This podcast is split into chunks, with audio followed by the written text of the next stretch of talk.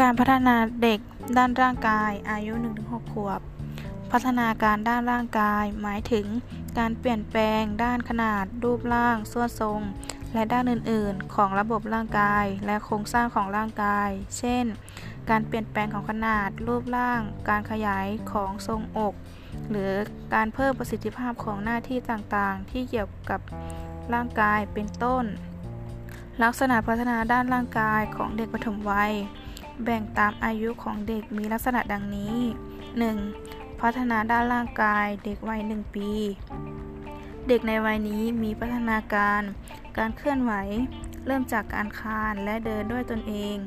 ได้เมื่ออายุประมาณ 15 เดือน แต่การทรงตัวยังไม่ค่อยดี การใช้กล้ามเนื้อมือของเด็กวัยนี้ จะพบว่าเด็กสามารถเปิดประตูและเปิดดูรูปภาพในหนังสือได้ โดยใช้มือข้างที่ชำนาญ